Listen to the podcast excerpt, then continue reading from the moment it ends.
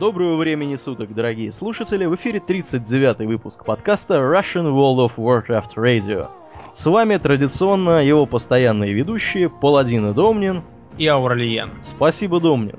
Домнин там уже, я чувствую, пьет пиво, громыхает кружкой. Вот, и скоро будет потерян для общества. Пока он не потерян ни в коем случае. Пока он еще не напился, надо, пожалуй, писать подкаст. Вот, мы так сегодня прикинули. Ну что, сразу с места в карьер. Предлагаю начать с новости. Ну, тут на самом деле целая группа новостей. Заключается она в том, что маунты теперь и ачивменты будут общими для аккаунтов. Mm-hmm. Ну, в общем, суть какая? Суть в том, что последний патч беты Mists of Pandaria сделал всех маунтов для всех персонажей общими. То есть теперь, получив какого-то маунта на одном из своих персонажей, вы будете иметь возможность его использовать и для всех других своих персонажей. Ну, с учетом того, что вы купили права на то, чтобы водить их с определенной скоростью. То есть это ограничение, как я понял, остается. Вот.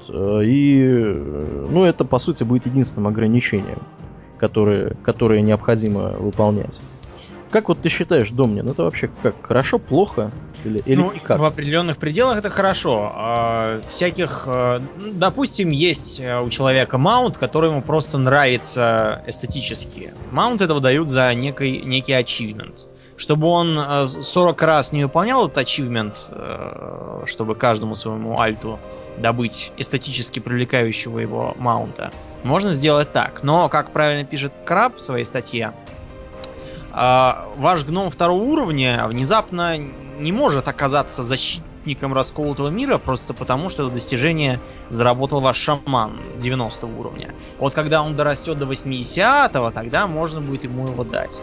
Потом нельзя будет, например, другой фракции использовать питомцев, потому что, согласитесь, будет глупо выглядеть, если альянсеры будут летать на мантикорах или на вивернах. Ну да. И тому подобное. Вот. Они никуда не денутся, они просто будут отображаться только у соответствующего персонажа. Ну и, может быть, потом они какие-нибудь еще придумают разумные исключения. Пока что вот так. А еще очень интересная вещь с, так сказать, глобализацией игрового мира, то, что предполагаются межсерверные зоны. Давай вот с этого момента поподробнее. Все мы, я думаю, с вами сталкивались с такими случаями, когда ваш персонаж оказывается по делу в такой зоне, в которой больше никого нет. Это может быть по разным причинам. Может быть, просто зона не нравится никому, кроме вас, больше эстетически. Так было, например, в докатаклизменные времена с Ашарой, с Силитусом в некотором роде, так же с другими местами. Может быть, это просто зона для низкоуровневых персонажей, а сервер находится на такой стадии развития, что никто не делает новеньких в данный момент. Ну, я думаю, что это справедливо для большей части серверов, которые сейчас существуют, потому что действительно, когда вот открывается новый сервер, на него устремляется толпа народу, они все дружно качаются, и в итоге через некоторое время получается так, что на сервере появляется большое количество персонажей высокого уровня, а персонажей низкого уровня практически нету. И вот всякие стартовые области, там тот же самый Телдрасил какой-нибудь, да? Да. Или... Я, например, помню, когда я создавал своего первого официального персонажа, я сперва выбрал ролевой сервер, не помню какой. Но на него я зашел днем и предсказуемо не увидел там никого. Я решил пойти на какой-нибудь забитый под завязку сервер, на обыкновенный. Вот, и там я заметил, что бегают человечки. Мне просто не пришло в голову, что в начальной зоне таких уж толп на сколь-нибудь развитом сервере быть не может. Так вот, а еще, я так думаю, это будет распространяться, скажем, на некоторые зоны из прошлых аддонов, в которые никто не ходит. Например? Потому что они уже... Ну, например, в Аутленде есть... Большинство людей же этот Аутленд стараются побыстрее пробежать, побыстрее побыстрее добежать до 68 уровня и ехать уже в Нортон.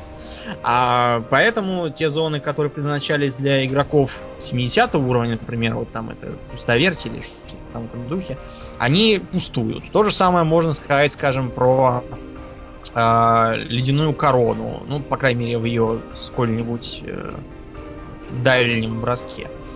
То есть теперь получается, думаю, вот смотри, да, я правильно вообще понимаю, что теперь определенные зоны, например, стартовые, они будут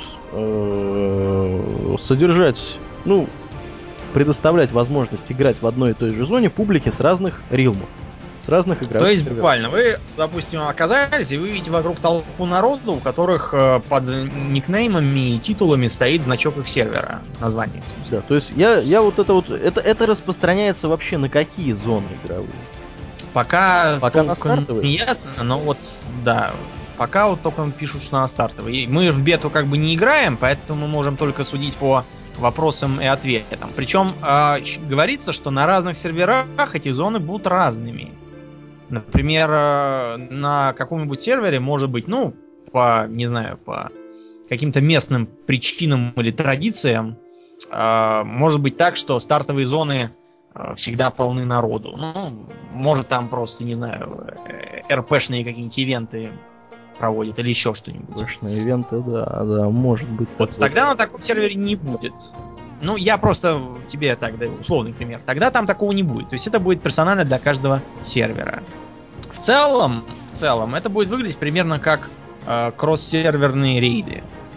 Или даже, что более привычно, кросс-серверные боевые эти... поля сражений. Ну да. Ну, в общем, в любом случае, я наблюдаю тенденцию некой унификации у Blizzard, когда они постепенно многие все больше и больше аспектов, да, игровых объединяют в одном месте. Ну, не аспектов игровых, я немножко неправильно выразился, может быть. Они все больше и больше... Появляется мест, где они все, где все люди могут, люди с разных игровых, да, с разных игровых серверов могут оказаться вместе. Вот.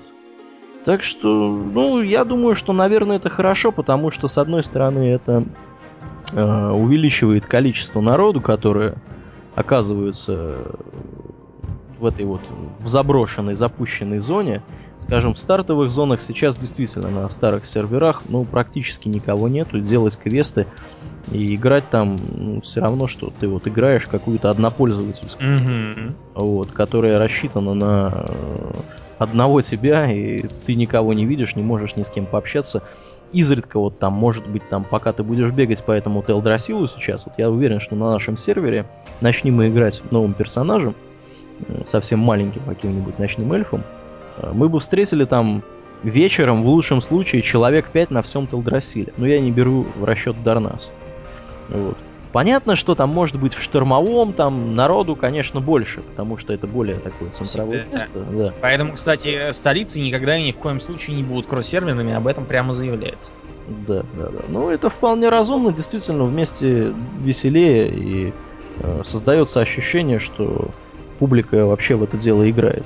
Потому что ты правильно вот сказал вначале, что когда заходишь, начинаешь играть, никого не видишь, и, в общем-то, как бы у тебя может и вообще желание пропасть. Играть, вот, скажем, ночным эльфом, да, или вообще может пропасть желание в это дело играть, ты играешь, никого не встречаешь, других персонажей, как бы, и тебе не очень понятно, зачем это. У тебя складывается впечатление, что дальше в этой игре будет то же самое. Вот. Ну, да. Вообще здорово придумали. Я думаю, что в конечном итоге с ростом вычислительных мощностей они вообще придут к тому, что сервера будут объединяться в том или ином виде. И не только вот в части вот этих вот игровых зон, которые сейчас появятся, кросс-серверные в Mists of Pandaria, но и вообще некоторые сервера, я предполагаю, просто будут объединяться. Едем дальше.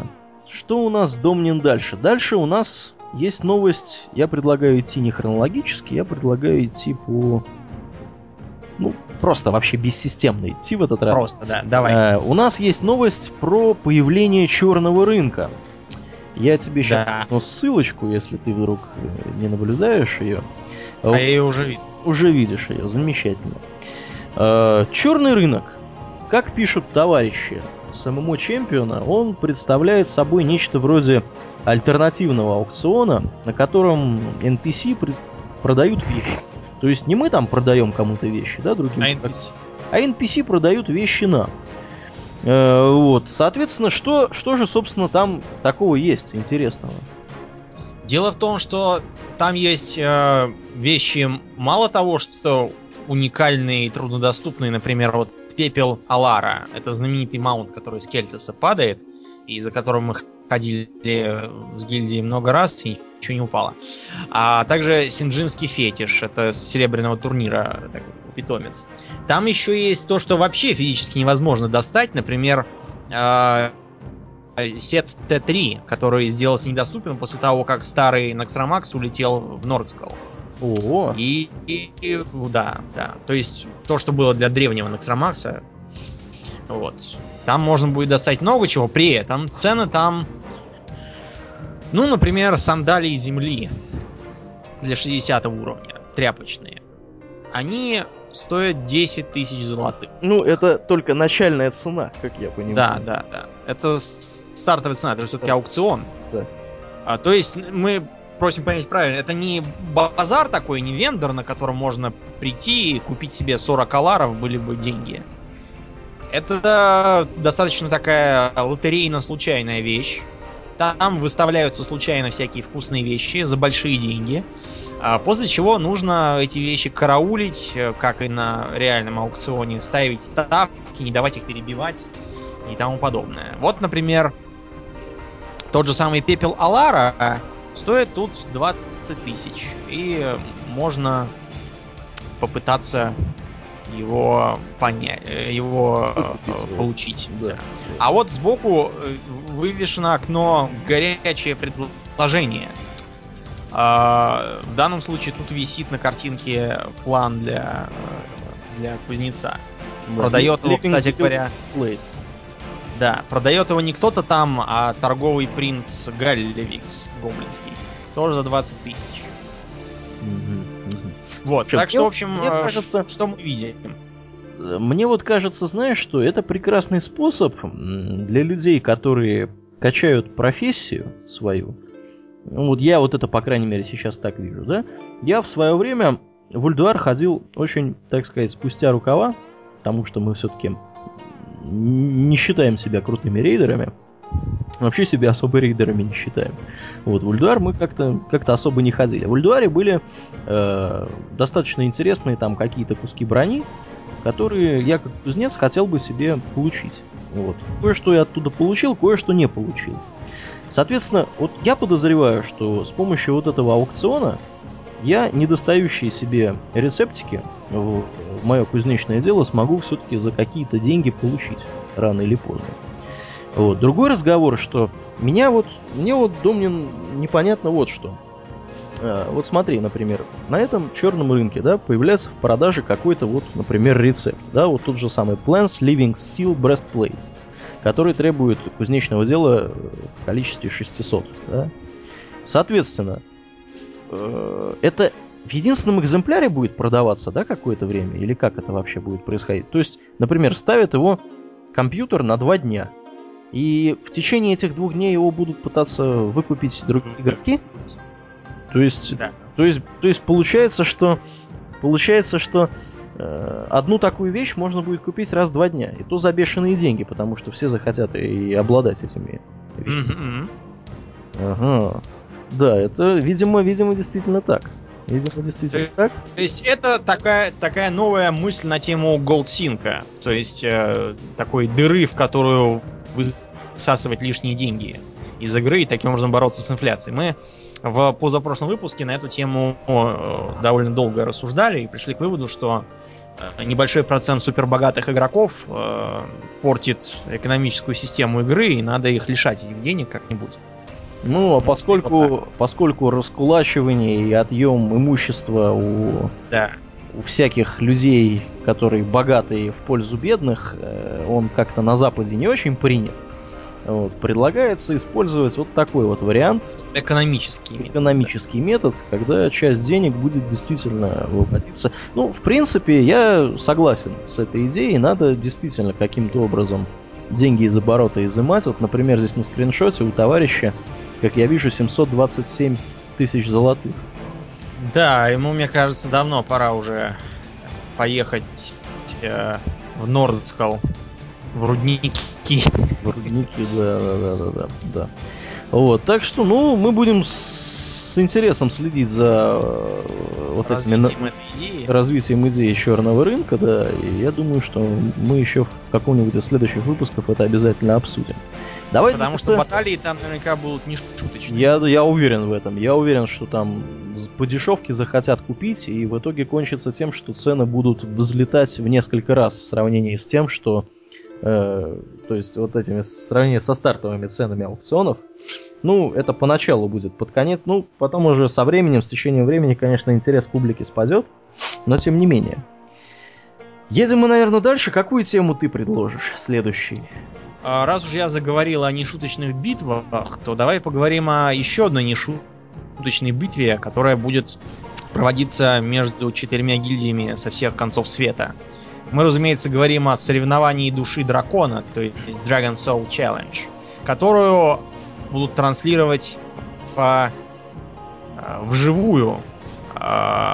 Напомню, что трансляция предыдущего соревнования, проводившегося между гильдиями Водка и Метод, просмотров набрали 250 тысяч и собрали 25 тысяч долларов на благотворительные нужды для организации Save the Children, спасите детей. Мы напомним, что скоро будет детская неделя, если еще не началась. Это они таким образом хотят попиарить благотворительные акции свои. Итак, кто же участвует на этот раз? 4 гильдии: Blood Legion, Exorsus, Paragon и Stars. Это все проходило вчера вечером, так что, я думаю, сейчас можно легко найти и посмотреть уже. Blood Legion из США, Exorsus, понятное дело, из России, Paragon из Европы и Stars из Китая. Вот мне, Домнин, знаешь, что нравится? Вот я смотрю сейчас на клубовскую версию этой новости, вот, и здесь у них опрос. Опрос в стиле «Как вы думаете, кто победит?» И, ну, как ты думаешь, какая гильдия набрала больше всего голосов российских пользователей и игроков World of Warcraft? Неужели Exorsus? Ты не поверишь, действительно! Exorsus почти половину голосов собрал здесь. Да, это, да, знаешь, кстати, я... Мне вспоминается... Я хочу просто поправиться, я с неделей детей перепутал, она уже была, конечно. Была, не будет. Да. Вот, поэтому и проходили соревнования. Мне вот это вот голосование напомнило... тот анекдотичный случай, когда РБК, по-моему, если мне не изменяет память, несколько лет назад устраивал на своем сайте опрос: пользуетесь ли вы интернетом? Да, это интересный опрос. По результатам опроса оказалось, что 100% россиян пользуются интернетом. Да, это... Ходят на сайт РБК. Да, кстати. Вот, и я чувствую, что... Популярный такой сайт. Здесь то же самое, да, как бы. Ну, действительно, как бы... За кого еще голосовать, если не за Exorsus? Ну, не за Stars же какой-нибудь. Вот, хотя за Stars тут проголосовало немало народу, почти 20%, почти каждый пятый проголосовал за Stars.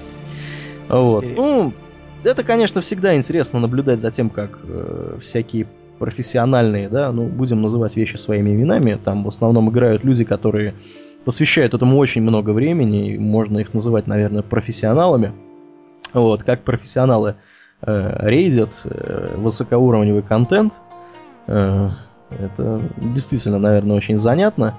Но я думаю, что как бы это не более занятно, чем наша следующая новость. А следующая наша новость — это, Домнин, ты не поверишь. Это новость по поводу того, что британские ученые выяснили, что World of Warcraft полезен для умственных способностей.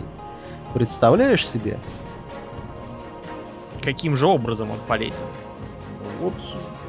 Вот так вот. Просто полезен так. Просто полезен.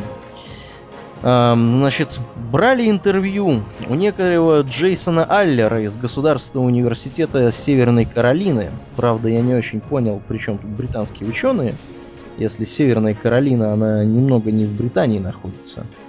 Вот. И вот этот вот товарищ, он проводил исследования в области влияния игр на умственные способности мозга. Вот. Тут приведена фотография этого чувака. Он с Nintendo Wii-шным пультом. Вот. И, в общем, тут с ним вот интервью.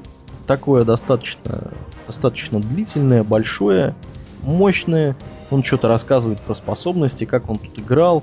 Да, но он, в общем, много чего рассказывал про способности, например, про то, что в целом само по себе там улучшение памяти от чего-то оно мало сказывается на реальной жизни. То есть, например, если... Это хорошо видно по мне. Я, например, помню всякую древнюю чертовщину из бог знает каких времен, но при этом я могу забыть, куда я только что положил свои очки. Вот. Для меня это даже не является странным. Я сплошь и рядом сочетаю хорошую память на всякие там сказания, лор, истории, книги и информацию, и полнейшую забывчивость всякой бытовой ерунды. Вот и он об этом говорит. Судя по иллюстрациям, которые тут приводят, Вов улучшает соображалку, потому что он позволяет постоянно ориентироваться по карте, судя по дальнейшим картинкам, бегать за оленями, ходить с мешком через ворота, обниматься с рыцарскими доспехами и фотографироваться на фоне реки. Вот. Якобы утверждается, что какому-то Биллу Крейгу Вов помог справиться с болезнью Альцгеймера.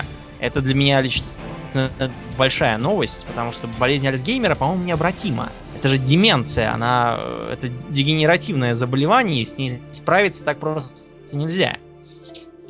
Она уж раз пошла, то все, крышка. Ну ладно, мы, в общем, поверим. В общем, основная идея здесь заключается в том, что действительно игроку World of Warcraft, я вот сейчас пробежался глазами, ему приходится принимать большое количество решений, взаимодействовать с большим количеством других людей. Вот. Особенно это, видимо, касается людей, которые ходят в инстансы, рейды и так далее. Вот. И якобы это действительно каким-то положительным образом сказывается на психическом умственном здоровье человека. Вот. Но меня больше всего повеселило то, что сейчас этот самый доктор Аллен пытается найти финансирование на то, чтобы проводить еще исследования на тему влияния компьютерных игр на умственное здоровье.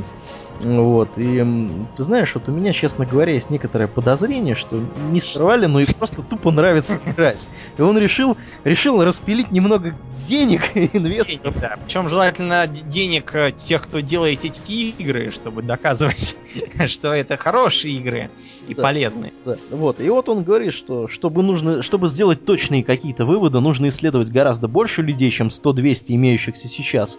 Ты знаешь, вот, может быть, нам как-то вот связаться с доктором Алленом, предложить ему поучаствовать в его эксперименте, там, пусть он нам подписку пооплачивает, там, годик. Пусть мы будем, да, подопытными. Мы готовы, я вот, например, готов быть подопытным, там, какие-нибудь анкеты заполнять, отвечать на какие-то вопросы, если он мне на халяву... И играть с такими, знаешь, с проводками, так, подключенными к голове. Ну, если мне их в голову вставлять не будут, в принципе, почему бы и нет. Вот, если на халяву, то я думаю, что многие из наших слушателей со мной согласятся в этом да, вопросе. Получить грант на игру. Да. Ну, я вот только не понял, почему здесь британские ученые. Ну, видимо, они просто были вставлены. Ну, это просто по привычке уже, да. Да, для красного словца. Все ученые, которые исследуют какую-нибудь непонятную бредь, по умолчанию считаются британскими. Да, ну, если что, друзья, Государственный университет Северной Каролины, он, конечно же, в Британии никакого отношения не имеет. В принципе. Вот. Едем, наверное, дальше, Домнин. Что у нас там еще есть? У нас эстетическая тема. Новые танцы Пандариена выпустили дня два, что ли, назад. Так. На портал rwrpod.ru. Танец Пандаренки, я, честно говоря, не очень познаю эту музыку, но он похож, знаете, на что? На пляски из всяких анимешных сериалов для девочек. А вот танец Пандарена мальчика, это по популярной песне, я думаю, что... Джастина Бибера, неужели? Нет, не думаю, что Джастин Бибер. Ну, в общем, любой, кто слушает или слушал в последнее время радио Energy, точно знает эту песню. И даже этот танец, если он смотрел клип. Вот. Я не знаю. Ну, в общем, танец, да, неплохой. Правда, я не очень понимаю, какая тут связь с Пандаренами. Пандаренко, правда, да, тут понятно, что с аниме, с этим у меня ассоциация. Пандарен сам, я не знаю почему. Вот. Обычно же танцы как делаются? Вот, например, танец дринеев, мужиков, он почему такой? Он потому что этот индус, который снял этот клип на эту самую песню, он просто по телосложению похож на дринея.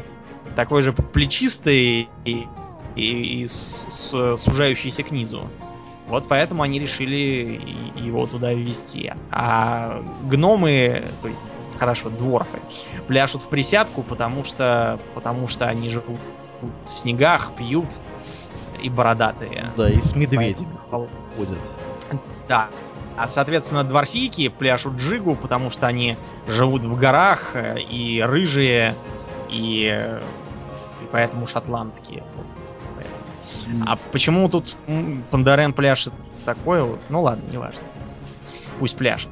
Да, ну пусть пляшет. Еще из эстетических тем у нас есть тема, которая касается внешнего вида некоторых комплектов доспехов. В частности, третьего уже, наверное, дня стали известны картиночки, касающиеся Т-14 доспеха монаха, то есть тир 14, а также ПВП сет монаха и то же самое для приста и мага. А, нет, не то же самое. Но давай обо всем по порядку. Итак, 14 уровень, комплект монаха. Нарисована Пандаренка какая-то. И ты знаешь, вот мне она начинает напоминать новогоднюю елку вот в этом вот комплекте. Да, потому что они какие-то гирлянды с горящими шарами везде. Гирлянды, лампочка трясло. На голове горит. Да, и на голове лампочка горит на шляпе. И на плечах тоже лампочки горят. Да. Или инспектора гаджета вот с этой шляпой вот. С шляпой, да, чем-то напоминает. Еще у нее отметили изящное отверстие для хвоста. На штанах сзади. Но он да. Справа, на штанах. Да. Тут нарисованы 3 комплекта, я так подозреваю, по каждой специализации. Синий, красный, желтый. Традиционно уже цвета, я так подозреваю. Для разных специализаций. Но я думаю, что синий, наверное, это у нее типа танковая. Желтый, наверное, типа... Хотя хрен его знает, тут непонятно. Ну, в общем, не важно, не будем гадать.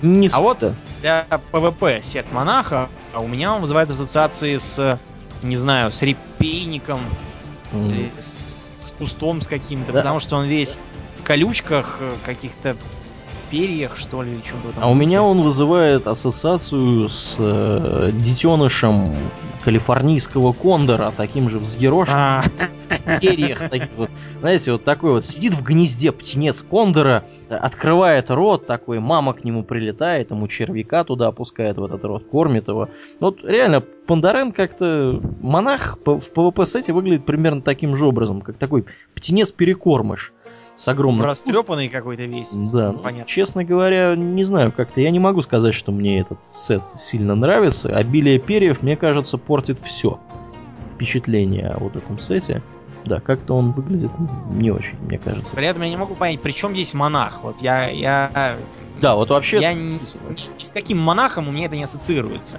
Это ассоциируется у меня с каким-то, я не знаю, варваром из неизвестно откуда там.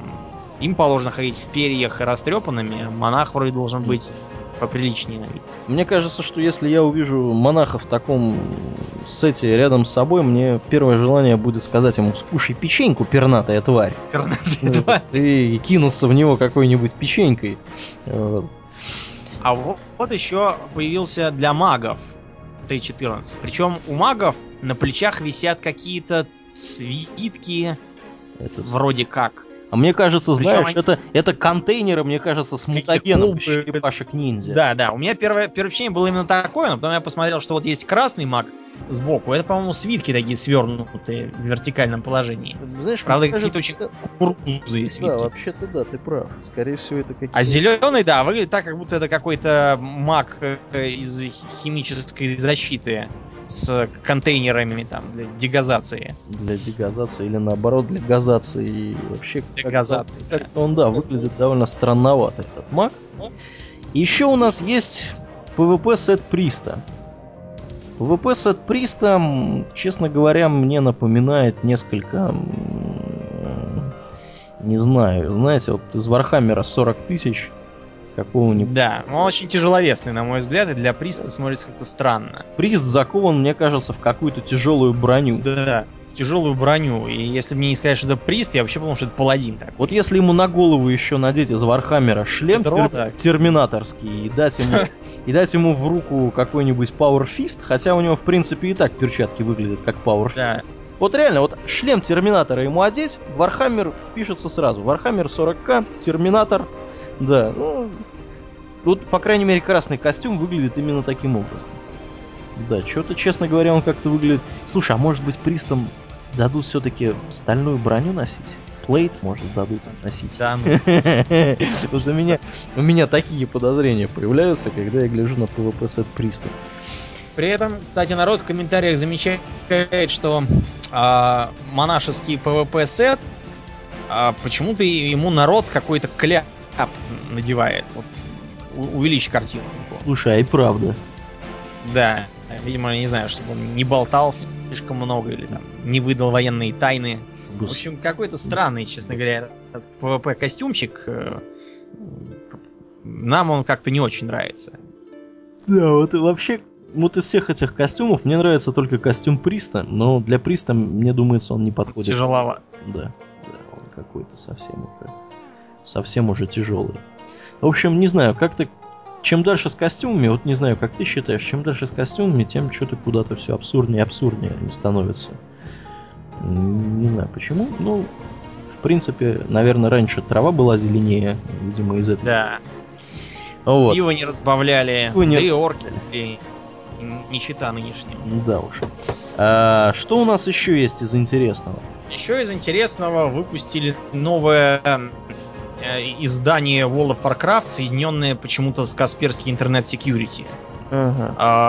Получается, что туда входит, ну, сам World of Warcraft, потом туда входит специальное издание этого самого Касперского интернет-секьюрити, а еще внутриигровой питомец, выглядящий как маленький роботик. Ну, помнишь, там был здоровый робот, впавший в детство в Ульдуаре? Лил XT, который... Ну, наверное, да. Да, который все время толковал про папу и про что-то там еще. А вот это его, видимо, маленькая разновидность. Это такой персонифицированный Касперский интернет-секьюрити, который охраняет компьютер от проникновений. Вот. Да. Да, конечно, занятно все это выглядит. Да, ну, я, честно говоря, не знаю, что еще сказать по этому поводу. Кто это будет покупать, ну, кто-то может и будет. А у меня вот есть отрадная новость. Отрадная новость заключается в том, что конфликт, который длился очень длительное время, и который грозил, ну, я не знаю, там, может быть, финансовым каким-то показателям он не грозил особо сильно, но, по крайней мере, грозил оставить... Забирал ресурсы, да. Да, забирал ресурсы, и, в общем-то, публика как-то на эту тему в определенных слоях бурлила. Наконец, этот конфликт разрешен. Ну, речь идет, конечно же, по поводу торговой марки Dota, которой обладала, вообще говоря, Valve, да, как ее называют? Valve. Вот. А Blizzard, она имела тоже на нее виды, в том плане, что, в общем-то, я... Все-таки он же не с неба упал, правильно? Да. А сделан на базе известно чего. Да, да, да. Вот. И, собственно, чем же, собственно, тут у нас все закончилось-то? Закончилось все примирением. Ну, как помните в той древней рекламе, не угодно ли вам примириться? Вот, в данном случае все тоже примирились, и получается следующее. Дота остается Valve, и выпускать она будет ее под названием Dota 2. А Blizzard, то, что она делает на эту же тему, будет называть ее Blizzard All Stars. Ага. Вот. Потому что там, я так понял, будут все архетипические персонажи, поэтому All Stars. Все вот. Но называть это все будут... Ну да, все стары там будут. В общем, это, честно говоря, довольно типично для западной судебной практики с таким. Вот, например, примерно такой же случай был с знаменитым тортом Захер. Не знал такого случая, ну-ка можно? Но такой шоколадный торт. Шоколадный торт, очень популярен в Австрии. Мы его с тобой, помню, даже ели. Типичный десерт венской кухни. Дело в том, что этот Захер был изобретен мужиком по фамилии Захер. И он этот самый торт подавал в кондитерской Демель, где он работал. А потом он ушел в отель, который так и назывался, он его сам построил, стал подавать торт там. Когда они там все уже успели поперемереть, начался судебный процесс, потому что и кондитерская, и отель оба норовили этот торт признать своим. Но кончилось все это тем же самым, чем и с Valve, то есть разрешили отелю Захер называть свой торт оригинальным Захер-тортом, а Демель называть его Эдуард Захер-торт. Эвана как. Да, и все остались при своем.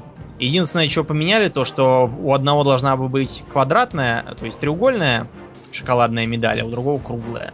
Так что это типично. Я, в общем-то, понимал, что все останутся при своем еще, когда они начали свою судебную борьбу. Да, вот то есть, ну, это, мне кажется, это правильный подход, потому что когда непонятно, кто должен обладать какой-то торговой маркой, надо дать возможность как-то и тем, и тем. А вот я, помнится, уже упоминал это в группе, но ведь ходят упорные слухи до сих пор, правда, они не подтвержденные, о том, каким вообще образом появился Warcraft как сеттинг.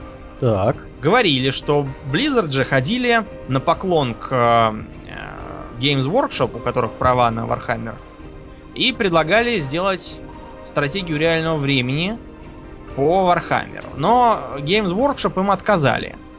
Ага. Отказали они по вполне очевидным причинам, как и казалось самим им. Дело в том, что Blizzard до того времени делала в основном аркады, уже 100 раз упоминавшиеся потерянные викинги, которых можно встретить в World of Warcraft. А также была прикольная аркада для Сеги, я в нее играл, называлась она Rock'n'Roll Racing, там надо было гонять на машинках и палить по друг другу. Вот. И Games Workshop сказала им: ребят, у вас нет опыта, до свидания, мы кому-нибудь другому поручим, кто поопытнее. Ну и Blizzard, разумеется, огорчились. Сказали, что... А значит, для Blizzard лицензии нет, да? Ладно. Мы устроим свой Warhammer. С блэкджеком и эльфийками. Хотя, к черту блэкджек и Warhammer. Мы сделаем Warcraft.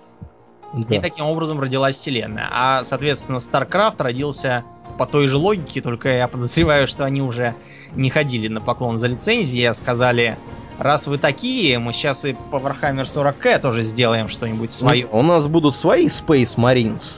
Да. С блэкджеком и зергами. С блэкджеком и зергами. Ну, а, собственно, да, чё ходить далеко за пример? Space Marines есть? Есть.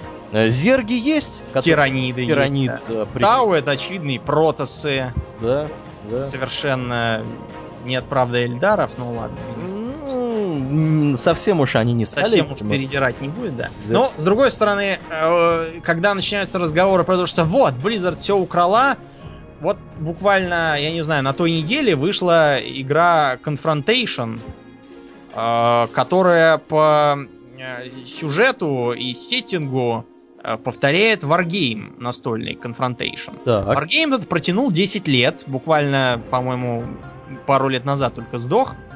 Так вот, он был похож на Warhammer Fantasy примерно так же, как я похож на лысого мужика в черном костюме, галстуке и шляпе. Да, то есть стильно похож.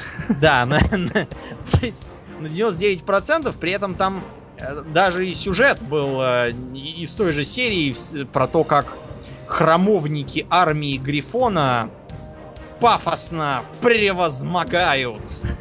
И ничего, 10 лет жил, и никто ничего не говорил, и он даже компьютеризировали.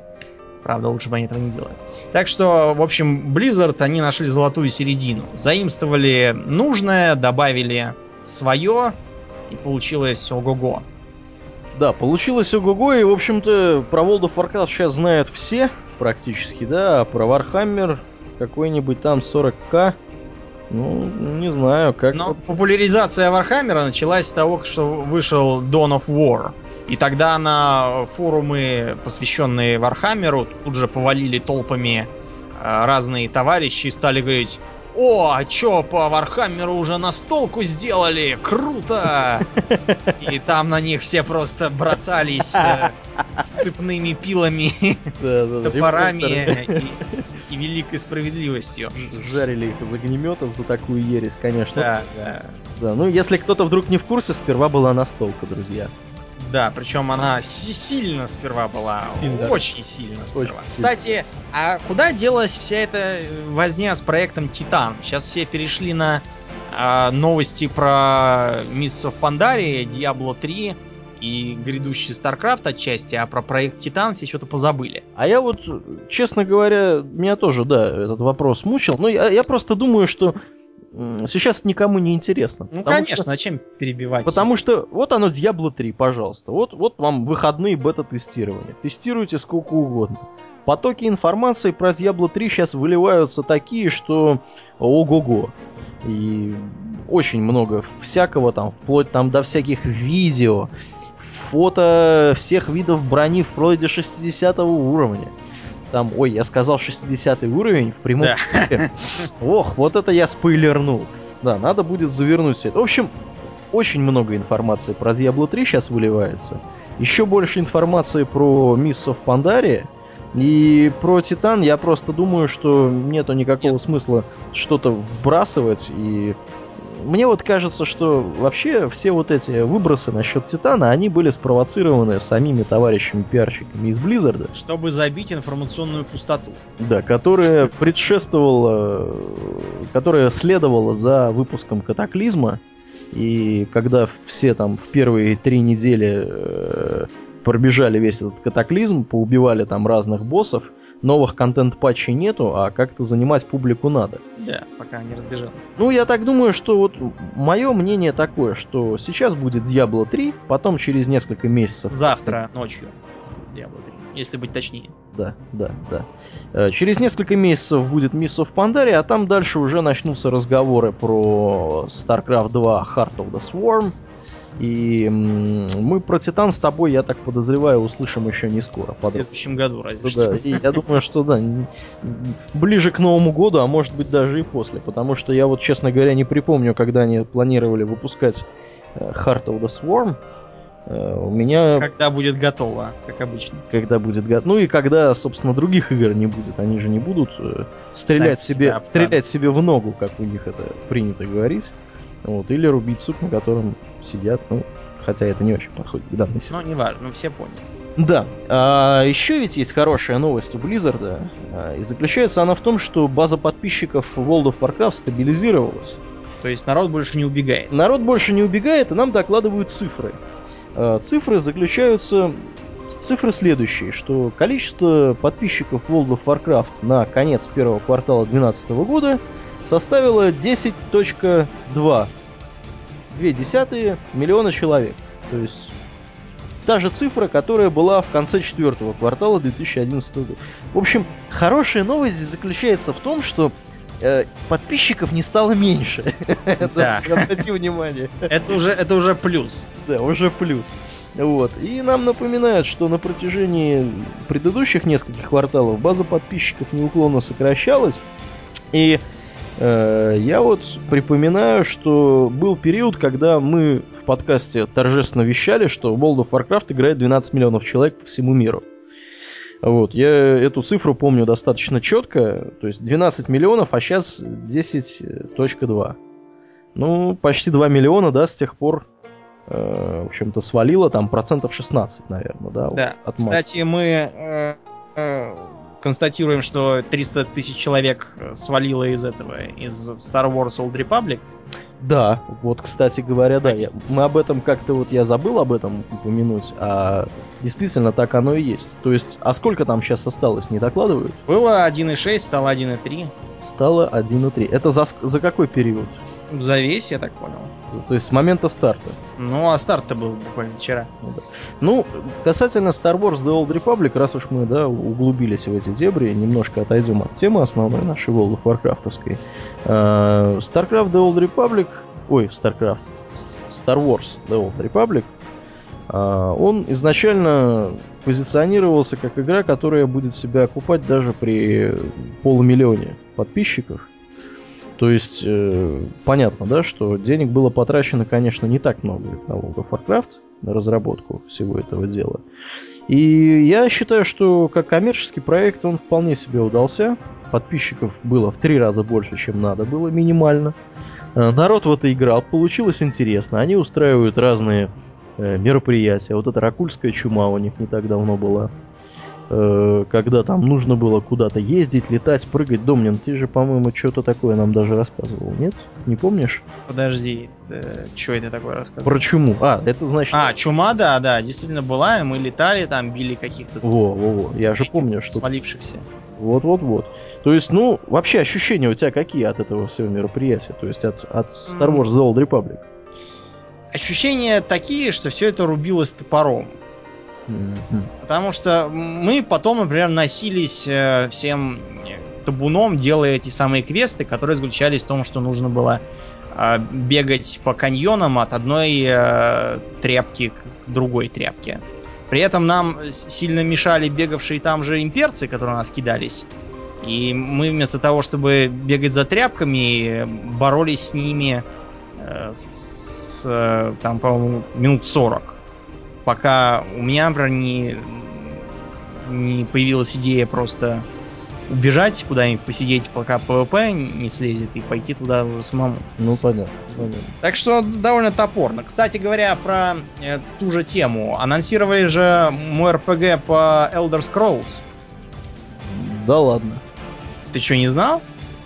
А, подожди, ты же мне кидал какую-то ссылку. Я же тебе кидал ссылку, что там будет за 1000 лет, что там будут 3 альянса, при этом личный состав альянсов, он у любого, кто хоть что-то понимает о вселенной Elder Scrolls, вызывает, ну, недоумение. Да, ну, Домнин, ты знаешь, я уже чувствую, что ты сейчас можешь минут на 20 речь затратить. Да, ну, короче, я о чем хотел сказать. О том, что она будет на том же движке, что и Star Wars Old Republic, что вызывает тоже недоумение. Ну, да. Ну, если кто-то вдруг не в курсе, что это такое, с чем это едят, идите к нам в архив на наш сайтик rwrpod.ru, найдите первый выпуск RWRGT, который да, есть. Килток, вот он будет как раз...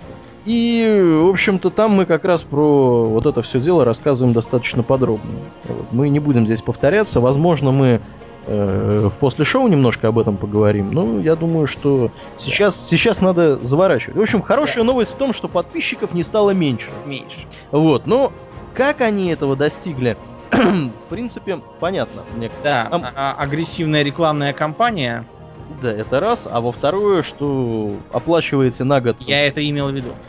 И получается Диабло 3. Нет, ну я еще хотел сказать, да, что Диабло 3 у них же все-таки тоже там куча рекламы вышла. Ну да. Вот, да. И разные ролики у них там, и вот этот тот ролик. Ладно, все, про Диаблов после шоу поговорим. Потому что там, да, там, конечно, есть о чем поговорить, и я думаю, что мы как-то коснемся. Ну ладно, мы будем уже заворачивать, я думаю. Закругляться будем, да? Да. В принципе, да. У нас такой достаточно сумбурный получился в этот раз выпуск, потому что выходной все-таки один. Вот, и подготовили мы темы так вот, буквально в самый последний момент. Плюс мы несколько извиняемся за то, что у нас как-то плохо был слышен Домнин в этот раз. Он... Проблемы, видимо, были небольшие с со связью, да. Он периодически пропадал, но я надеюсь, что это не сильно будет заметно. Вот. Ну, в принципе, у нас содержательная часть на этом закончилась. Я всех еще раз призываю приходить к нам на наш официальный сайт rwrpod.ru. Там есть все наши выпуски, все лежит в удобном виде. Можно какой-то фидбэк оставить. Еще фидбэк можно оставить, и это даже более предпочтительный способ. В нашей группе во ВКонтактике, которая расположена по адресу vk.com/rwrpod. Там у нас примечательно, что количество народу перешагнуло за 100 человек. Фантастические цифры. Вот. Но тем не менее, у нас там подводятся в ближайшее самое время итоги небольшого конкурса по редким зверям. Мы вот, кстати говоря, еще не успели. Я думаю, что мы, наверное, либо завтра, либо сегодня итоги подведем.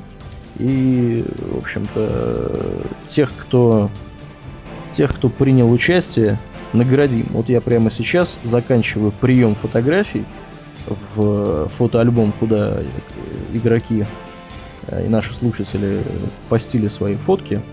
Теперь их добавлять нельзя. Я думаю, что мы сейчас посчитаем этих редких зверей и кому-то вышлем подарок от друга нашего Арчибальда Карловича, у которого, напомню, распродажи. Все по дешевке продается.